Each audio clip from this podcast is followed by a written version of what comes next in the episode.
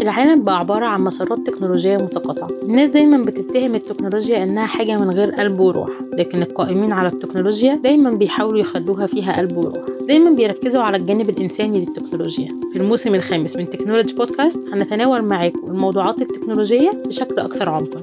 أنا نيرة عيد. وأنا مهاب شريف. صباح التكنولوجيا من جديد. الموسم الخامس من Technology Podcast يأتيكم برعاية Vodafone و e-finance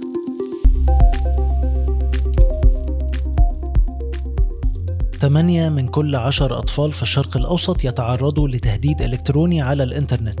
التنمر والتحرش الإلكتروني أبرز المخاطر المهددة للأطفال على الفضاء الإلكتروني. العالم يواجه هجمة إلكترونية كل 22 ثانية.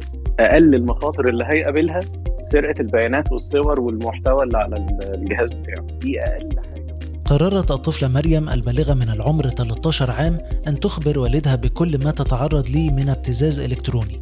قررت ألا تظل صامتة وتخضع لهذا المبتز أكثر من ذلك. والدها تعامل بمنتهى الحكمة ليحمي بنته الوحيدة من هذا الهجوم على الإنترنت واستدرج هذا المبتز حتى تقدم ببلاغ للجهات المختصة التي ألقت بالفعل القبض على هذا الشخص الذي استخدم الإنترنت للإيقاع بطفلة. دي قصة حقيقية حصلت في مصر في منتصف عام 2022 وتتكرر يوميا لكن مش كل البنات بتتحدث إلى أهلها حول التهديدات الإلكترونية اللي بيتعرضوا لها. الإنترنت مكان خطير بالنسبة للأطفال. وفقا لكاسبرسكي في سبع مخاطر إلكترونية الأطفال ممكن يتعرضوا ليها يوميا على الفضاء الإلكتروني. من بينها التنمر والتحرش واصطياد الأطفال ونشر المعلومات الشخصية والاستجابة للخدع الإلكترونية. وفي النهاية عدم القدرة على محو كل تلك التهديدات أو نتائجها من على شبكة الإنترنت للأبد. أحمد حنفي المؤسس والرئيس التنفيذي ل Digital Planets بيأكد إن في سلسلة كبيرة من التهديدات على الإنترنت وكلها معقدة.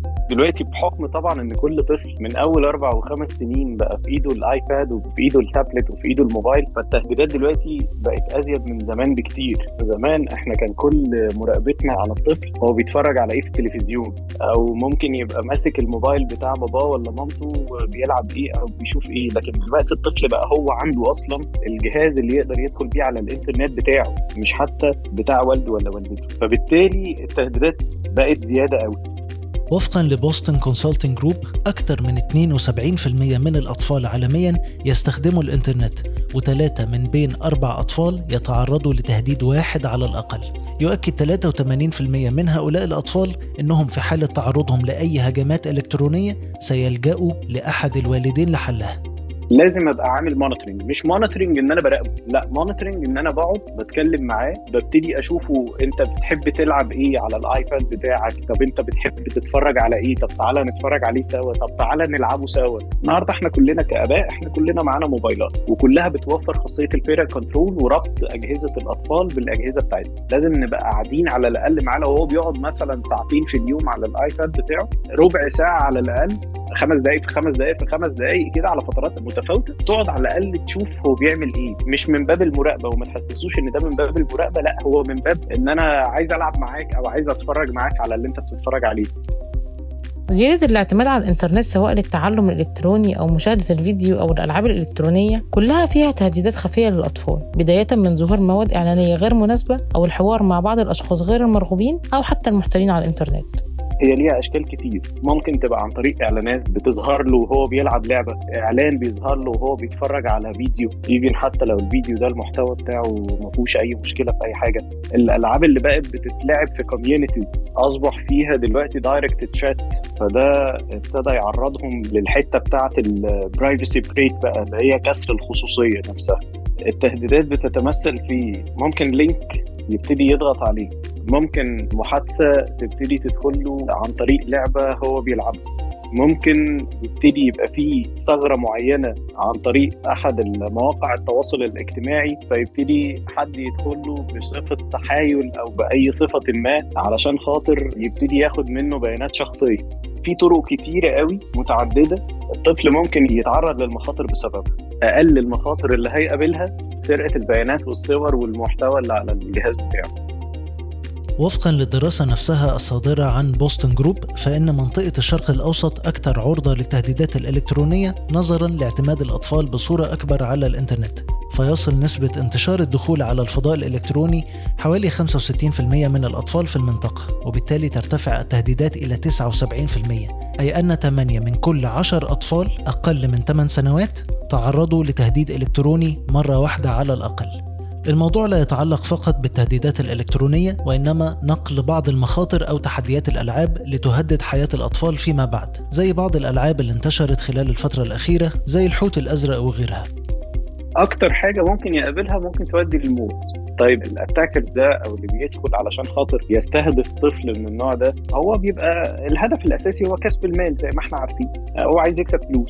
النهارده أنا لو دخلت مثلا والطفل ده لقى إن أنا مثلا معايا شوية صور ركبتها على بعض الصور مثلا المخلة أو الكلام ده كله وابتديت أهدده إن أنا هشهر بيه وإن أنا هعرف باباه ومامته وإن أنا هعمل الكلام ده كله الطفل هيبتدي يحس بتهديد ويبتدي يحس بخوف وممكن يبتدي ينساق. لو أنا مثلا النهارده بدأت إن أنا أروج للعبة هدفها إن هي توصل طفل للانتحار أو الكلام ده كله خلي بالك للأسف الشديد الفئة العمرية اللي هو بيستهدفها هي بتنساق أكتر للعبة بمجرد ما بتبتدي تنتشر على وسائل التواصل الاجتماعي. يعني مجرد ما ابتدى يبقى في خبر إن حصل كذا أو طفل حصل له كذا أو الكلام ده كله هو ده نسبة ما بيبعدش الأطفال عنه غير لما الأب أو الأم بيقعدوا معاهم ويعرفوهم إن ده حصل كذا وده غلط وده ما ينفعش أو المدرسة بتبتدي توجه أو الكلام ده كله. لكن لو سيبنا للطفل نفسه علشان خاطر ياخد قرار إن هو يشترك في اللعبة دي أو لأ نسبة الاشتراك هتزيد بعد لما تحصل الحادثة دي مش هتقل. الوعي بالأمن الإلكتروني سواء للأطفال أو ذويهم لم يعد رفاهية بل أصبح ضرورة مقترنة بدخول الأطفال على الإنترنت. يجب على الآباء التثقيف وتوعية أنفسهم وأبنائهم بكافة أنواع التهديدات قبل وأثناء استخدام أي وسيلة للإنترنت. لأي غرض أيا كان والإحصائيات العالمية بتشير إن 65% من أولياء الأمور في الشرق الأوسط بيراقبوا المحتوى على أجهزة أطفالهم و50% منهم بيناقش الأطفال في استخدامات الإنترنت. يبتدي يبقى في تواصل معاهم بشكل كبير. ما ينفعش الطفل طول الوقت قاعد على اللابتوب أو على الآيباد أو على الموبايل ووالده ووالدته مش عارفين هو بيعمل إيه على مدار فترة كبيرة. لا هو لازم يبقى على الأقل في وسيلة تواصل مع الطفل بنعرفه يعني إيه معلوماتك الشخصية إيه الحاجات اللي ينفع تتقال وإيه الحاجات اللي ما ينفعش تتقال. مثلا معلوماتك الشخصية زي اسمك وال password وتاريخ ميلادك وعنوان البيت صورك والمقاطع بتاعت ال videos الكلام ده كله دي حاجات ما ينفعش إن هي تبقى shared دي مهمة جدا. النقطة بتاعت إن حد يدخل ينتحل شخصية مثلا ويدخل يكلمك بيها سواء داخل لعبة أو سواء في أي موقع من مواقع التواصل الاجتماعي أو الكلام ده كله لازم نبتدي ننبههم إن أنا لو في حد حاول إن هو مثلا يدعي إن هو بيوزع هدايا مجانية لو أنت مثلا بعت بيانات معينة أو ضغطت على link معين أو الكلام ده كله لازم نأهلهم في الحته بتاعت ال security awareness دي إن الكلام ده بيبقى هدفه إن هو يسرق المعلومات بتاعته أو يسرق الصور أو ال videos بتاعته علشان خاطر ممكن يبتدي يبتزوا بيها بعد كده.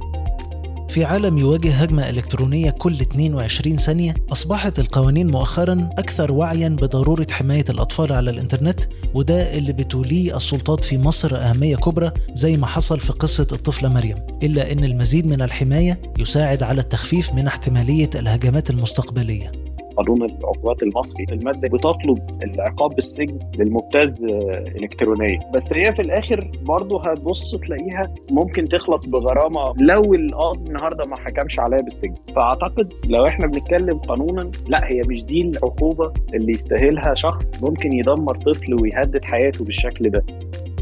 في السابق كانوا يقولون إنه مع استمرار التطور في التكنولوجيا هناك تطور في الهجمات الإلكترونية بنفس السرعة ومؤخرا المعادلة تغيرت إلى حد كبير حيث بدأ العالم يشهد تطور ربما بصورة أسرع في الهجمات الإلكترونية وإن كان المستهدف هنا هم الأطفال استغلالا لبراءتهم أو خوفهم أو سهولة اصطيادهم مقارنة بالضحايا الآخرين فإنه يتوجب علينا جميعا الحفاظ عليهم بدرجة أكبر.